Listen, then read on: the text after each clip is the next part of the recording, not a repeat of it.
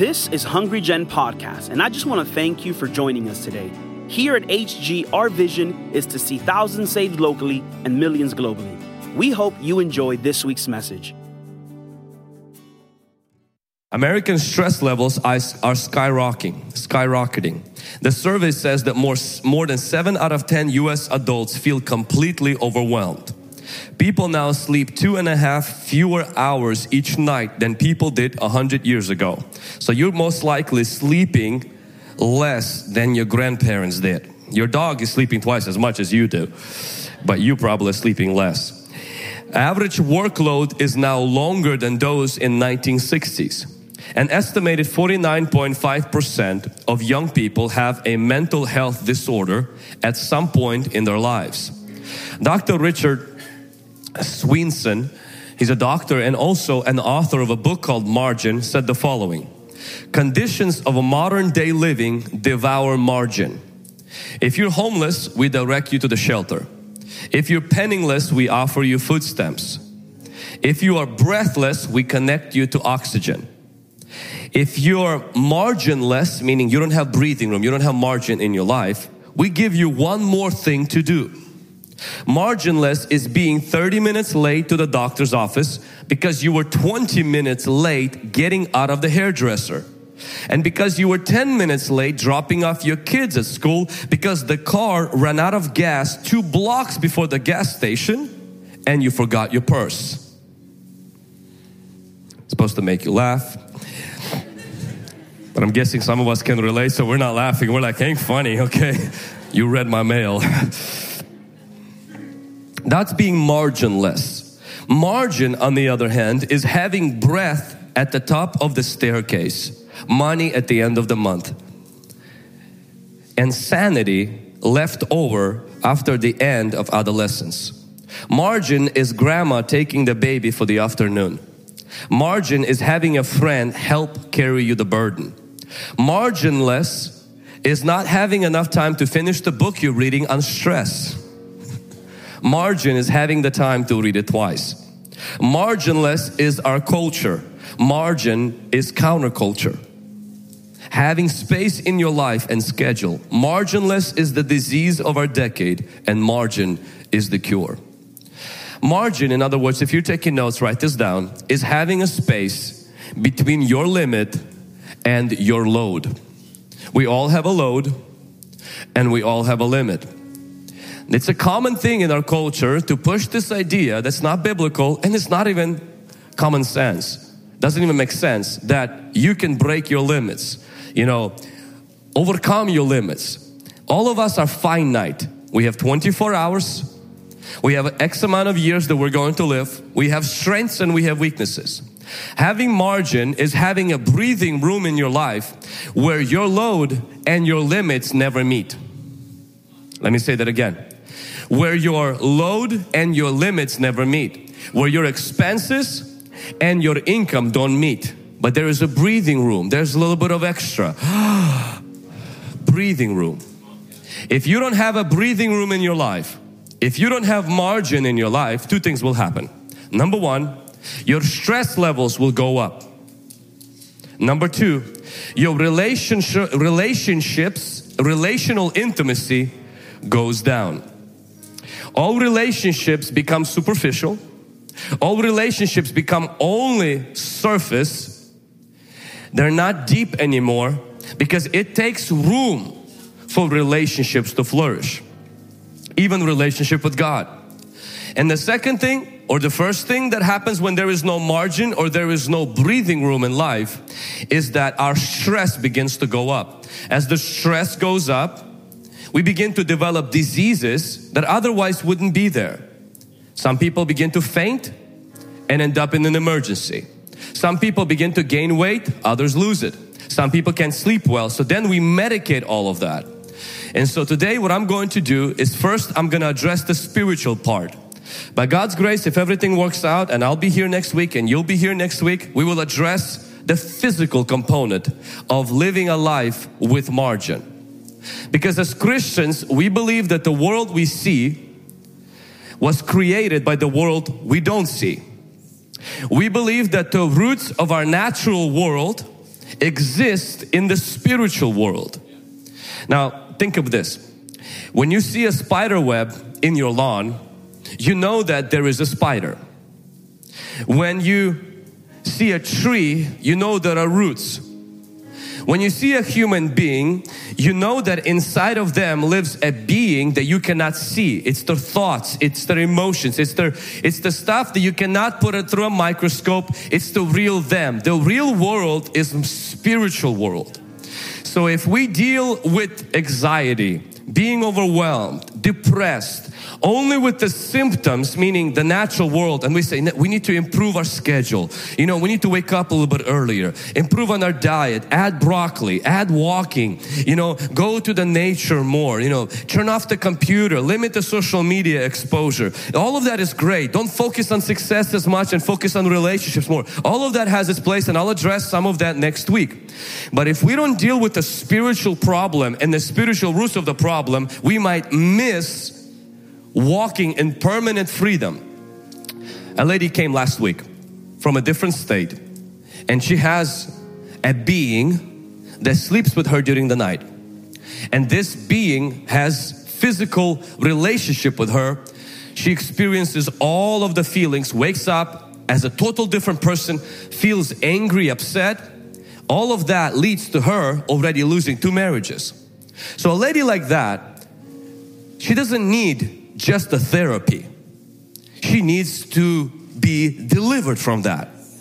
Somebody here who hears voices in the third person in them, they don't need to have a better planning of their schedule. They need to have deliverance. And some of you may say, well, Vlad, you always go to deliverance. The reason why is because the world is spiritual. And so to ignore the spiritual roots to our problems will be similar to sweeping the spider web and never catching the spider and crushing it. So that's what today what we're going to do is we're going to deal with the spiritual things. Some of us in here today, our problem with being overwhelmed, stressed out and depressed has been passed on from our family. Some of you will look in your family and you will see that they've battled with that. They struggled with that. They didn't overcome that. This is not to blame your family. This is to recognize where it's coming from and to attack it at the root so you can pass to your children not antidepressant pills, but better habits and better lifestyle. Amen. Let's go together with me to book of Acts chapter 16 and verse 16. Now it happened as we went to prayer that a certain slave girl possessed with a spirit of divination met us, who brought her masters much profit by fortune telling. Now, I want you to notice that the Greek word for the word divination, spirit of divination, the Greek word there is python. Python is the word there. Now, this is the city of Philippi. Let me tell you just a little bit of a background of what's happening with this girl. They believed there is a myth that was going on that a giant snake called Python inhabited the side in Greece called Delphi.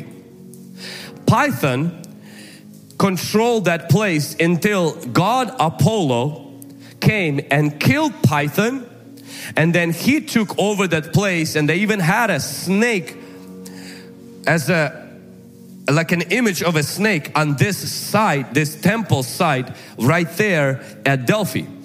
So Apollo was this god that he had priestesses on that temple, in that temple, who he would possess and they would have information they otherwise did not have.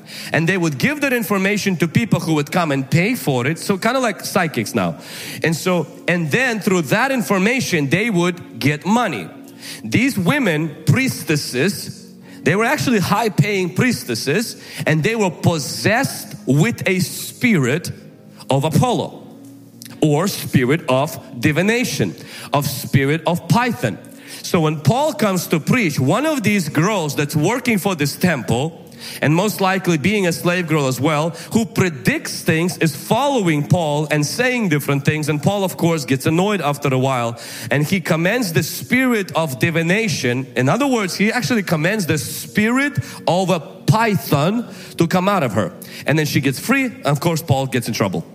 Because anytime you do deliverance, you get in trouble with people. And so, so, it's just, it could get you in trouble. And so he gets uh, in trouble, then God kind of works things out and everything becomes fine. I find it interesting that a demon takes the name and the nature of a snake or an animal. And it's common. You see, when you cast out a demon, sometimes a demon will say, I am, a, I am her husband. You're like, but her husband is standing there. And so, so who is this man then? She says, I don't know. He's, he's not her husband. Because the demon will take a role. I'm, I'm anger. The demon takes the role by its function or sometimes the name of a snake. So what I want to deal with right now is I want to deal with specifically three traits of a snake called python, how it relates to the demonic tactics to our life. Now, do I believe there's a spirit of python? Yes. But I believe that the enemy, he takes the traits and some of these traits in snakes can be found also in our enemy. So I'm going to deal with three of them and then we're going to pray. For those of you who come today and need deliverance, we've seen in the first service, you will experience that. You may say, but that's not a deliverance Saturday. Yes, it's a deliverance Sunday. Because I don't want to pray for somebody who has depression problems that's going on for 10 generations and prescribe to you to download a better time management app. If your problem is a demon, there's only one solution the demons know, and that is freedom. Your therapist probably won't offer that to you, nor is your doctor, but you can receive that at church. You can receive that at God's house, the prayer for freedom, and that can happen today. Like that lady last Sunday who was delivered, the demon came out and she was set free. Today could be that day for you as well, in Jesus' name. Can somebody give the Lord a clap offering? Hallelujah. Number one, pythons can swallow the prey as a whole. Pythons have very flexible ligaments connected to their jaws that stretch around a large prey. Pythons, when they're young, they would eat rabbits, frogs, and other things. But as they get bigger, their appetites get bigger, they no longer waste their time on small prey. Sometimes they'll go hungry for days and weeks to wait to find something very, very big. And what they do is they would bite the prey and then swallow the whole thing inside, and their jaws would spread as they swallowed that prey. Wa Tiba, 54 years of age, went missing one Thursday after checking on her vegetable garden. Local people mounted a huge search looking for her. They found her sandals not very far from where she went missing, and not very far from there, they found a bloated python. They caught the python, and lo and behold, their neighbor was inside, swallowed alive. Now, when I researched this, I was like, thank God we got rattlesnakes. Those are not as intimidating. I know they're poisonous, I know they're bad, but you know, they're not pythons. Those pythons are big. I went for a prayer walk today with my dog, and you know what I saw on the road? A rattlesnake. And it was dead, like somebody gutted it. And so kind of looked over. I really felt that it was maybe a sign from the Lord that somebody's gonna get set free today. Come on, somebody. Amen. Amen. Now, let me speak to you directly. I believe that Satan's task is to swallow people alive. John 10 10 it says, For the thief does not come except to steal, to kill, and to destroy. One of the ways he does that is through suicidal tendencies, thoughts of suicide, when the person gets swallowed up by the amount of pressure and problems they face. They can't take it anymore and they decide to tap out. Suicide is the 11th cause of death in the USA. And it's the second cause of death among the youth, ages 10 through 34. And it's the fifth cause of death, ages 35 to 54. Suicide is a permanent solution, that's what person who takes their own life, to a temporary problem. It's trying to solve something that's temporary by something that's permanent. Now, please understand, the Bible has a lot to say about people who went through very difficult times and who wanted to quit, give up. One of them is actually Solomon. In his pursuit of pleasure, he reached a point where he hated life. Ecclesiastes 2:17. One of them is Elijah. He was fearful and depressed and yearned for death. 1 Kings 19:4. Jonah was another one. He was so angry with God that he wished to die. Jonah chapter 4 verse 8. Even Apostle Paul and his missionary companions at one point were under a great pressure far beyond our ability to endure so that they despaired of life itself. We see that anxiety, depression, being overwhelmed. I mean, read book of Job, read Psalms. Half of Psalms is David walking around depressed. So the idea that if you're a Christian, you always walk around with a plastic happy smile is not biblical. And it's not practical. If you live, especially in the United States, inflation is high, get prices is high, everything is high. And so you're looking at that world, and then if you add to that, your parents getting divorced, you add to that hearing a bad news from the doctor, you add to that having an accident, you add to that getting an attack in your mind. What the enemy comes is he loves to come and offer you a solution. And this is the enemy's solution. Your life is better with you not in it. The world will be better if you're not in it. Your hope, your salvation is in the rope. Tie a rope and yourself. All your pain will end. But as Christians, we understand that suicide is sin because it's murder of self and you're not God. You're not supposed to take your life. You didn't give it. It's God's life to give and God's job to take. You are not God. Now, sometimes Christians, anytime I mention this topic, I have people, well meaning Christians, come up and say, If I take my life as a Christian, do I go to heaven or do I go to hell? And I have a video about this, or will come out very soon on YouTube. But how I address that question to those Christians is I said this you're asking the wrong question. If you're asking this Jesus to meet you on the other side of your known sin that you're gonna commit, why don't you ask me the question, how can Jesus deliver me from this? If you're contemplating, struggling with this today, and you're coming to church and you want to know where you will end up, I want to tell you something that Jesus we serve wants to give you hope, not in your funeral, but in His death on the cross. Our God gives us life and gives us hope. You may say, but I, I don't, you don't understand how hard things are. I don't understand, but I do know one thing is there is a spirit of death that wants to partner with you when you go through the valley of the shadow of death.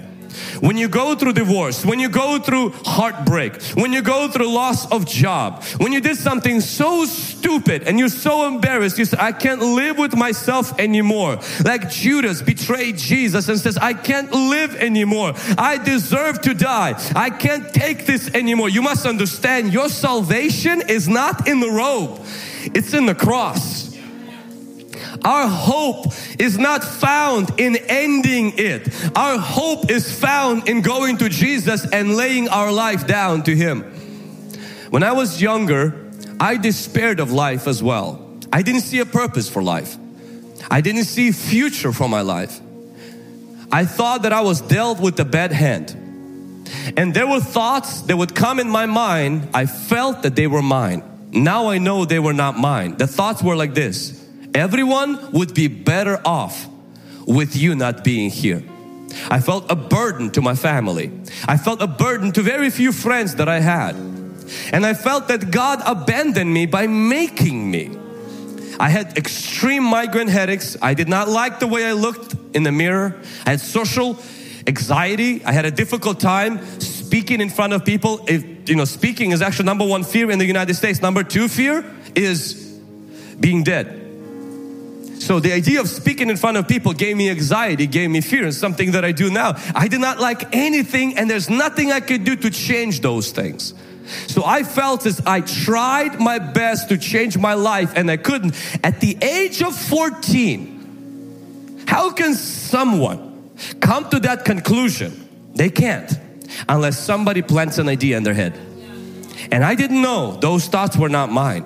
I praise God for a local church. I praise God for godly parents. And I praise God that God, the Holy Spirit, did not let me and protected me from this. I knew I wouldn't have the courage to take my life, but you know what I was hoping for? That God will cause an accident and that God will take my life. And I'm so glad God didn't listen to that because these were voices of the devil. Satan is after you, and if he cannot destroy you, he would rather swallow you alive. I have a word for every person today that is standing on the edge, maybe. Solution is not found in suicide. Solution is found in Jesus Christ. You may say, My life sucks, I can't take it anymore. I have something better that you can do with your life than to take it. Lay it down. Lay it down. Give your life. And that's what the Lord spoke to me when I was a teenager. And I said, I can't take, I don't like this life. Jesus says, Give it to me and watch what I can do with it. You don't like it? Give it to me. I gave you this life. I know what I gave you for it. Your life was born on purpose with a purpose. But I said, Jesus, I don't see the purpose. He says, the purpose is not in you. The purpose is in me. Give me your life. I said, Lord, what can you do with this life? He says, just trust me. If I took dirt and made something out of it, can you imagine what I can make out of your life if you surrender your life? Don't take your life, lay it down at the feet of Jesus Christ. Do not believe a lie that is coming in your mind and says, you know what, your life has no purpose, your life has no meaning. The best solution you have, you made a mess out of your life. Exit this life by stopping all this pain that you're experiencing. What the enemy doesn't tell you is you're stepping into Christless eternity. What the enemy doesn't tell you is by not trusting in Jesus to deliver you from this, not trusting in Jesus to forgive you of your sin, you're ending emotional pain to step into eternal pain. The enemy doesn't tell you that. The enemy also doesn't tell you that it's a selfish thing because you're ending your pain and you're transferring that to your children, your grandchildren, and all of your close friends who do love you. The enemy doesn't tell you is that this spirit of death that is attacking you will have a legal fold, foothold now in your children's lives and they're gonna have to wrestle with it twice as hard as you did. You came to the right place to come to church today. And today the spirits of death, the spirits of intrusive thoughts, the spirits of murder, the spirits that want to end your life have made the greatest mistakes by letting you come here. Because the God who sits on the throne, Jesus who died on the cross, has a purpose for your life and has an assignment for your life. If he can take a Ukrainian insecure boy with eye problems and headache problems and can make something out of him, can you imagine what he can do out of your life? So much more because our God is greater than any mistake you made. Your future is brighter than anything you've done. Your God made you. Maybe your mama didn't want you, but God wanted you. Fearfully and wonderfully are you made. He delighted in your existence. You were born on purpose with purpose. And if you walk through a difficult season in your life right now, do not partner with the spirit of death. Do not partner with lies. You may say, but it's hard. Yes, it's hard. But Solomon learned to fear God and keep his commandments. Elijah was comforted by an angel and allowed to rest and was given new assignment. Jonah received admonition and rebuke from the Lord. And Paul learned that although the pressure he faced was beyond his ability to endure, the Lord can bear all things. None of these men ended their life, but they finished the race and I prophesy in Jesus' name, so will you. Suicide will not be your portion. Dying early will not be your portion. Your portion will be to live long and to praise God. Your portion will be to be fresh and fruitful even in your old age. Your portion will be that you will pass on life and hope and future to your children. And there will be a day you will stand in a different season of your life. You will look back at the most difficult season and you will say, I am so glad I didn't quit. I am so glad I didn't buy into a lie because I would have not enjoyed the things that I'm enjoying today. When I look at my life today and I said, there was no way, no way in a million years I would have thought that God could use someone like me. That God had a plan for someone like me. If He did it for me, He can do it for you. Our God makes a way where there is no way. But it does not happen if you make an idol out of death. Our solution is not in our death, it's in His. His death was enough. Your death is not necessary to end your pain. There's another way and it's better way. It's His way to experience healing from pain. Has anybody here experienced that deliverance? Come on, those of you in the second sanctuary, anybody here experienced that Jesus is better? Forgiveness is better. Deliverance is better. Salvation is better. Hope from God is better. Come on, you can do better than that, church. Let the redeem of the Lord say so. Come on. Some of you were supposed to be dead. The enemy wanted to, he came for the kill and wanted to swallow you. but God, God stepped in. You cried out to God and God answered. And that snake was defeated and you were victorious. Come on, somebody. I just feel like just giving God one more time a little bit of praise. A little bit of praise. Hallelujah. I love you, Jesus. Love you, Jesus. Lord, don't give up on us when we go stupid. Don't give up on us when we want to quit. Amen. Sorry, just a little moment, me and Jesus over here. The second thing that I want you to see that Python loves to do, and that is to squeeze the breath of its victims. So, the first thing that I mentioned is they love to swallow the victims as a whole. And I believe that I'm gonna reference that to suicide. And we see this pandemic happening in our culture. The second thing is this is gonna is gonna get, hit home. Squeezes the breath of its victims. Pythons doesn't kill with venom. Instead, it encircles its intended prey and tightens its grip until the last bit of air is expelled.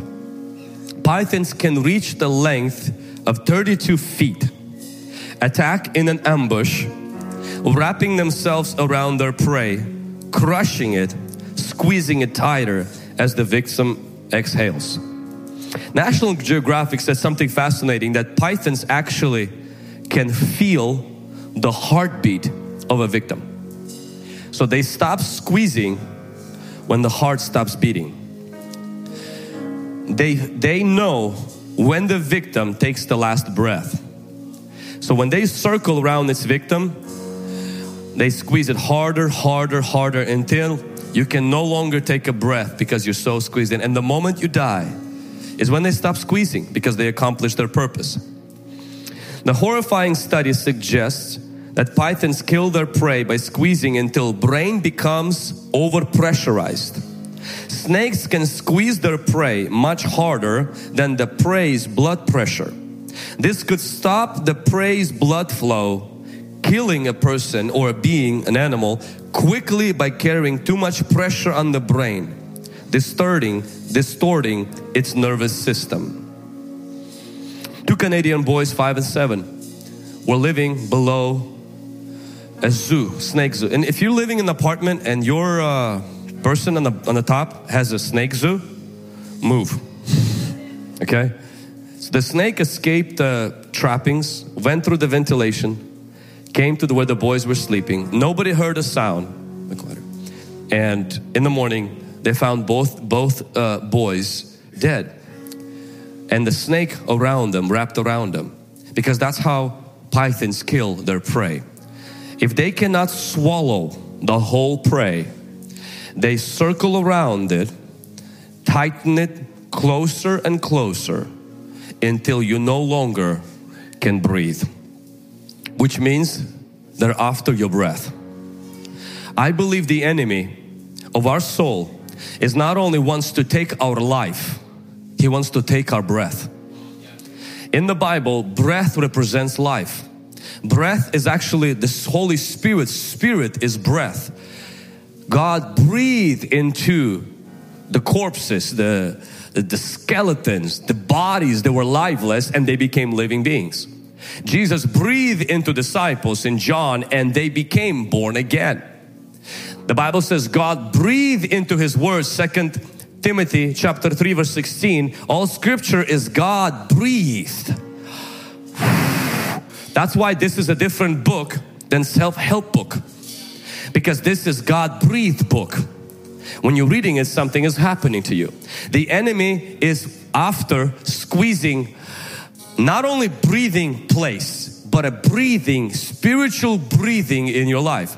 Jentezen Franklin, in his book, The Spirit of Python, mentioned seven signs that you're being squeezed by a python right now. Mark them in your notes. Number one, loss of hunger for God. Number two, physically being tired all the time. Number three is attack of lack. Number four is struggling or non existent prayer life. Number five, super overwhelmed. Number six, old habits making their way back. And number seven, pulling away from the Christian community. Sometimes what we could perceive as something, oh, I'm just going through this. And it's true. Some of us are going through challenging and difficult times. But if you notice you are stuck in this place where your spiritual hunger is gone, your physical fatigue is there, and you're eating right, you're sleeping right, you're taking your vitamins, there's constant lack, you're working, you're noticing this dissatisfaction with life sense of overwhelm. You're like walking on eggshells. Any moment, everything triggers you. Something someone does, and you will just explode. If your husband, your wife, or your children, like you feel like you're about to snap, and then there's this desire to pull away from the church, you need a break from everybody. Like, I, I can't take this anymore. If I see another person in church, if I go to church one more time, somebody's gonna get hurt and I will be in jail. That kind of a thing. At first, it may seem like, oh, I'm just going through a phase. But if that's been going on for the last 15 years, it's not a phase. You might be under a spiritual attack. What if I were to tell you that in the spiritual world, what might be looking like in your life is something is squeezing, wants to take your breath. So you come to church, but you don't feel God anymore. You open your Bible and it's dry. You look at your children, you're like, don't want them anymore. You look at your life and you say, I don't want it anymore. And it's just like this, this deadness. You exist, but you don't live. Many people die at 30. We bury them at 60. They just exist for the rest of their life. Something is gone. Breath is gone. Rhythm is gone. No breathing room. No breathing at all. They suffer, I call it from spiritual asthma. The breath is no longer there. Life is no longer there. Movement is no longer there. And the enemy wants to take that from your life. He wants to take your breath. He wants to take your prayer life. He wants to take your love for Jesus. He wants to take your love for life. He wants to take your fascination with Jesus. He wants to take your desire to be in a Christian community so that you can be lifeless. If He doesn't swallow, He focuses on squeezing. And He doesn't squeeze all at once, it's just every month, every year. More things as you grow, more squeezing, more squeezing, more squeezing, more squeezing until you just say, I can't do this anymore. I'm done. And if the breath is out, if life is out, he accomplishes his purpose because he's a python. He's a spirit. But today I want to encourage you. You came to the right place. We are at war with snakes. Amen. Today as prayer is going to be offered for those of you that are experiencing the very thing that I just explained. I'm going to invite you forward because we're going to pray for you. I believe in the power of prayer. I believe in the power of the Holy Spirit. I believe in the power of deliverance and I believe in the power of healing and we believe in the power of God. Can somebody say amen?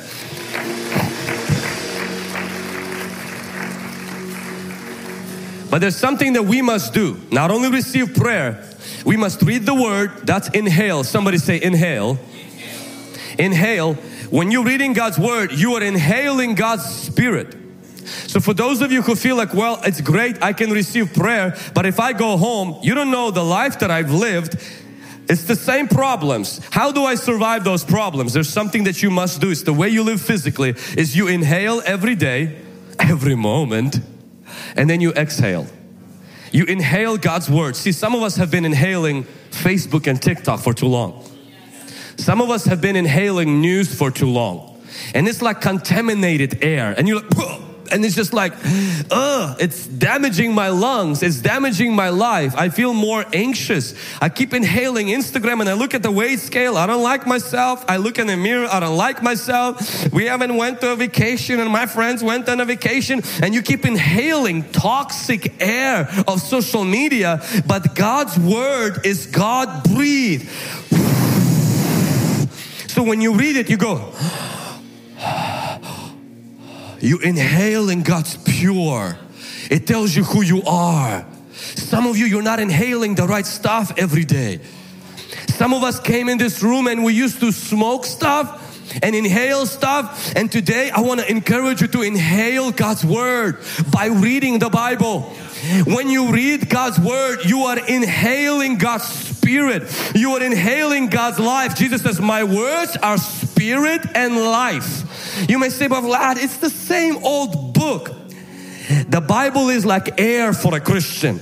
You don't see it, but you can't live without it. God, without God's word, you can't live it. I want to challenge you, develop a rhythm. I don't read the Bible to preach, I read the Bible to live. I preach the Bible, but the reason why I read it is because I'm a human being spiritual being that needs to inhale God's word. Any spiritual inhalers we have in this room that are inhaling God's word? Anybody love their Bible? Love reading the Bible? Listening to the Bible? Memorizing the Bible? Meditating on the Bible?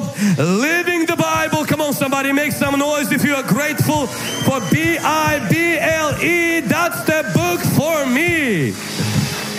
Come on, somebody. I'm back in Sunday school. I pronounced that right, right? B I B L E.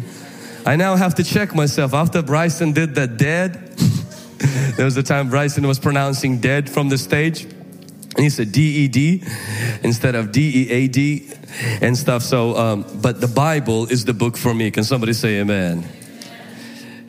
That's inhale. There's one thing that you can do to exhale, and that is prayer. The Bible says, everything that has breath, praise the Lord. Paul says in Philippians this about prayer. He says, Be anxious for nothing, but in everything, by prayer and supplication with thanksgiving, let your requests be made known to God. In other words, don't keep it inside. See, when you get the breath in, you have to let the breath out. When a Christian only reads the Bible but they don't pray, they bottle, store their anxieties, frustrations, and hurts. That is not how you overcome them. You will blow up. And those of us who are men, we're like, man, I don't want to talk about my feelings. I'm going to talk about, no, no, I'm, I'm fine. You're not fine.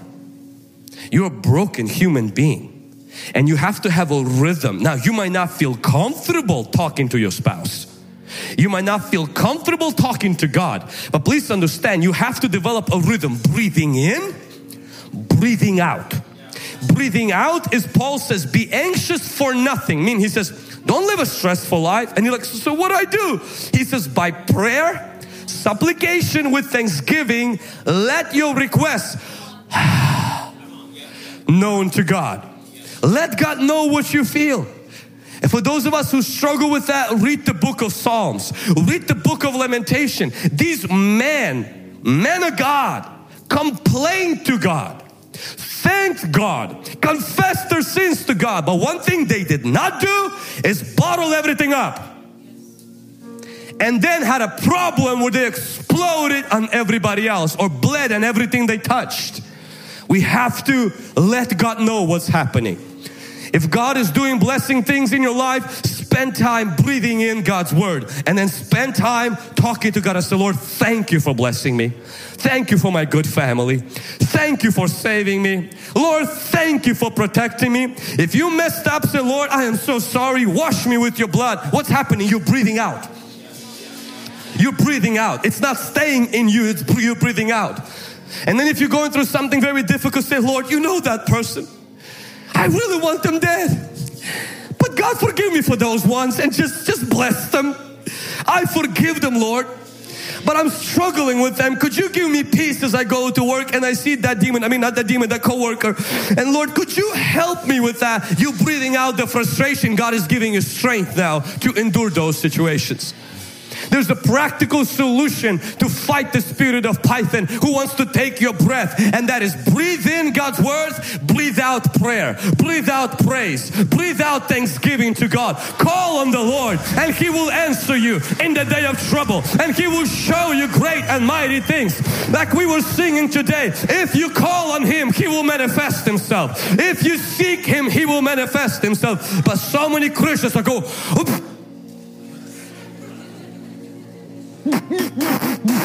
No, I'm talking about my feelings. No, no. I, I got it. I got it. I got it. I'm gonna deal because your daddy taught you to do that. It doesn't mean you should do that. Let your requests be made known to God. No, I got it. No, you didn't get it. Because Jesus says He wants to help you. Let God know you need help. Say, Jesus, help me. Amen. Come on, somebody. Pray every day. I, I don't know how to pray. Talk to God. Let God know what's on your mind. But it's hard for me to talk. Try. Let it out. Breathe it out to God. What's weighing you down, letting Him know. Let Him know.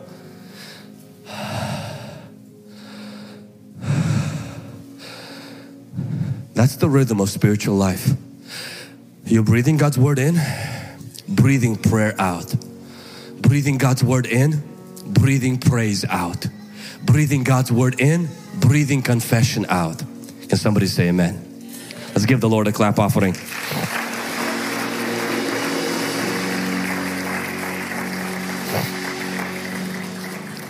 The last thing is pythons lay eggs and incubate them until they hatch. National Geographic published, published an article about a corpse 17 foot long, 164 pounds. Female python was found in Evergrass, Everglades, carrying a record setting of 84 eggs. Pythons incubate them until they hatch, but there's just one thing about python eggs they cannot hatch if there is not a specific temperature. So, what the female python would do is lay on its eggs and shiver because when you shiver, you produce heat. That's why when you have fever, your body shakes. It's your body's way of raising its temperature by shaking so that it could fight infection. And so the female python would shiver around the eggs to produce temperature because the eggs that they make cannot hatch if they are not under a particular temperature.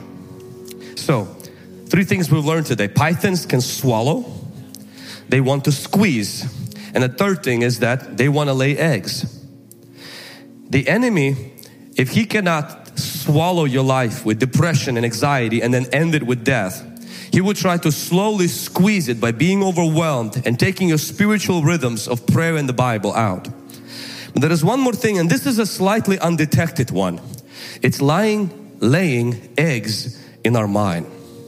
Now, eggs, they're not snakes, but they are potential snakes if incubated in the proper right temperatures. I'm gonna deal with just one egg today, and that is doubt. Why am I gonna deal with that egg? Because that's the egg Satan laid in the Garden of Eden. Has God said? Satan put a question mark where God put an exclamation mark. He did the same thing to Jesus in the wilderness. Are you the Son of God? That means that Satan will try to put doubts when you're going through something dark about the things God made very clear and plain in the light. Have you ever had a moment with God and God gave you a promise? You shouted, praise God for it, wrote it in your journal, posted everywhere on Facebook, and told what God's going to do? And then things got hard, and the very thing that you were so certain of, God's gonna bless me, God's gonna bring me a husband, God's gonna bless my life, God's gonna open the doors, God's gonna use me, God's gonna heal me, all of that. And then t- times get hard, the devil will question that in the dark, what God made plain in the light. That's doubt. Doubt is not bad. if it leads us to God. Many men in the Bible struggled with doubt. John the Baptist was a great man, struggled with doubt. Doubting if Jesus was the Son of God. Thomas struggled with doubt. Peter walked on the sea, struggled with doubt when he started to sink. We see that different men struggled with doubt. Abraham at one time got kind of tired and decided to sleep with his concubine according to his wife's request because he wasn't sure if it's really going to happen. People struggled with doubt, but there's one thing about this is these men did not let those doubts hatch. If you're taking notes, here's something to keep in mind about doubt is that doubt is questioning your your faith. Unbelief is being determined to not believe. Doubt is a struggle faced by the believer. Unbelief is the condition of the unbeliever. Doubt says, I can't believe, I need more proof.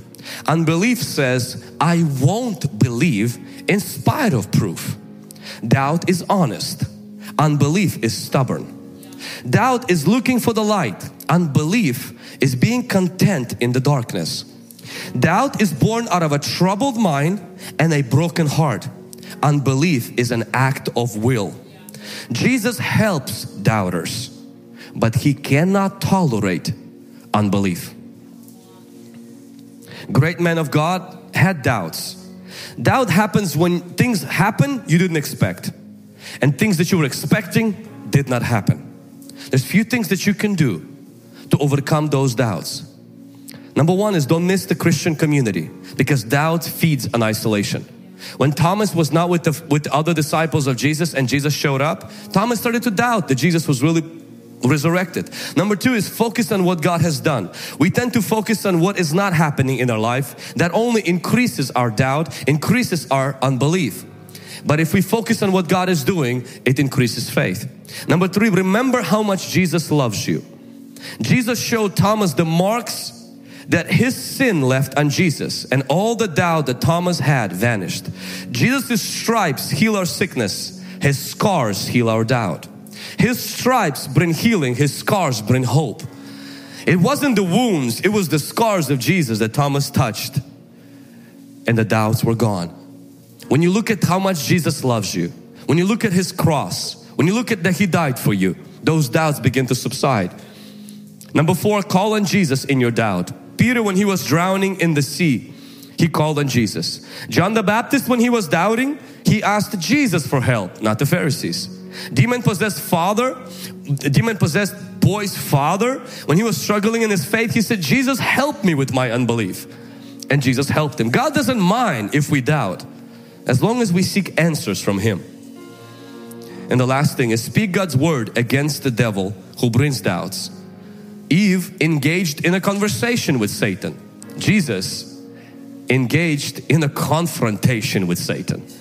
Eve says, Yeah, tell me more about how God is keeping good things away from me. And Jesus says, Get behind me, Satan, for it is written. That means when the doubt is persistent, you know your faith, you know God loves you, and it keeps kind of causing you to feel those things. After a while, it's, you know what? I'm sick and tired of this. Get out of here. In the name of Jesus, I just come against this right now. It's okay to feel moments of doubt. I remember when I end up, I shared this a while ago, when I end up in a uh, Muslim mass, a Muslim uh, gathering. I don't know if it's called, it was not a mosque, it was in the house. So it was a meeting. Uh, I went there to support my cousin who was trying to win a Muslim person to Christ. And when I went there, I was just a young teenager and did not know much about the Bible as I know today. Believed in Jesus. My parents believed in Jesus. My great grandparents believed in Jesus. So I'm a Christian. It's like a generational kind of a thing. Even though I met Jesus personally, I've encountered His love. I know the Bible is true, but I wasn't faced with a lot of other facts contrary to my Christian faith because I was surrounded by Christians usually. So I go to this place and they gave me a Quran as I'm waiting. I'm watching in the living room downtown Kennewick. They're kind of worshiping their stuff and doing their thing and you know pretty scary environment, but all the windows were shaded. So I'm sitting there. They gave me a Quran to read while I'm waiting for them to finish their deal. And I'm sitting there scanning through Quran, just kind of looking at the stuff. I didn't know that you don't put a Quran below your waist because it's like it's like sin in the Islam culture. And so as I was sitting, I put the Quran on the floor. And so they stopped their whole service. I thought, I thought I'm gonna die. I'm not gonna lie to you, okay? I was like, oh my God, this is like long bearded man, like, and nobody knows what I am as. I'm like, it's it's over. Die for Jesus today, and uh, and they surrounded me, and for 15 minutes we just went back and forth arguing about their faith, my faith, and and everything, and they didn't get under my skin. It's when I left there, I remember thinking, there's so many Muslim people, as many almost as Christian who are committed to their faith. It's contrary to the Christian faith. How could they be wrong? They're smart people. I'm like, what if they're not wrong? And just these thoughts started to come. And of course, I did what every teenager does when you're in doubt Google. you know, you don't go to God, you just you go to Google. So I went to Google and I typed, you know, because this is what they told me right there in that meeting. He said, Your Bible can't be trusted because it has a lot of mistakes and it has been edited to suit your Christian message. So I went on Google. I didn't do enough research at the, up to this point about the Bible, and I put mistakes found in the Bible. So mm, Google was really kind to me, found me a booklet with 50,000 mistakes in the Bible. And I'm thinking, how could there be 50? No, no, I apologize. I think it was 10,000 because the Bible only has 33,000 verses. And so I downloaded the book. I got to the fifth page and I felt like I was an atheist after that. I was like, you gotta be kidding me. This thing that I have my faith built on is, is flawed. So, not that I became Muslim, but my Christian faith was shaken so bad. And of course, eventually I went to my pastor and I said, Pastor, I know I'm a youth pastor. I don't know what I believe. I got a lot of doubt right now about this whole thing. And I was like, Did you ever endure that? And my pastor looked at me and he said, He had exactly the same thing happen to him when he was young, but not in a Muslim. It was communists. Communists convinced Christians. The reason why Christians were believing Jesus is because they were not intelligent. So Christian faith was considered mentally dumb. So this is what communist, the propaganda was. That the reason why you're believing in your God is because you're all stupid. But the funny part, they didn't let Christians go to universities because they were Christians, so that they could stay according to them stupid. And my uncle, my pastor, he says this, he says, it was hard to go to school when the educated elite were atheists. And the only reason you guys believed in God was because you were not educated. So almost like Christian faith meant you're uneducated. That's why you believe in God. But the moment you get education, you stop believing in nonsense. He said it was very hard. And I said, What made you become a believer? He said it was seeing demons being cast out. He says, I knew something is different there. It can't be explained. It's something that's beyond knowledge. That this world is just almost like a replica of another world. And he told me this, is Vlad, every person needs to go through seasons of doubts where they discover their faith. If you turn to God, he said to me, he says, you will find Jesus to be worthy of your trust. And I did, found the book that clarified all the 10,000 seemingly contradictions in the Bible and other things. And honestly, my faith was anchored. But it was not anchored because I took it to Google. It was shaken because I took it to Google. It was anchored because I started to study my faith more.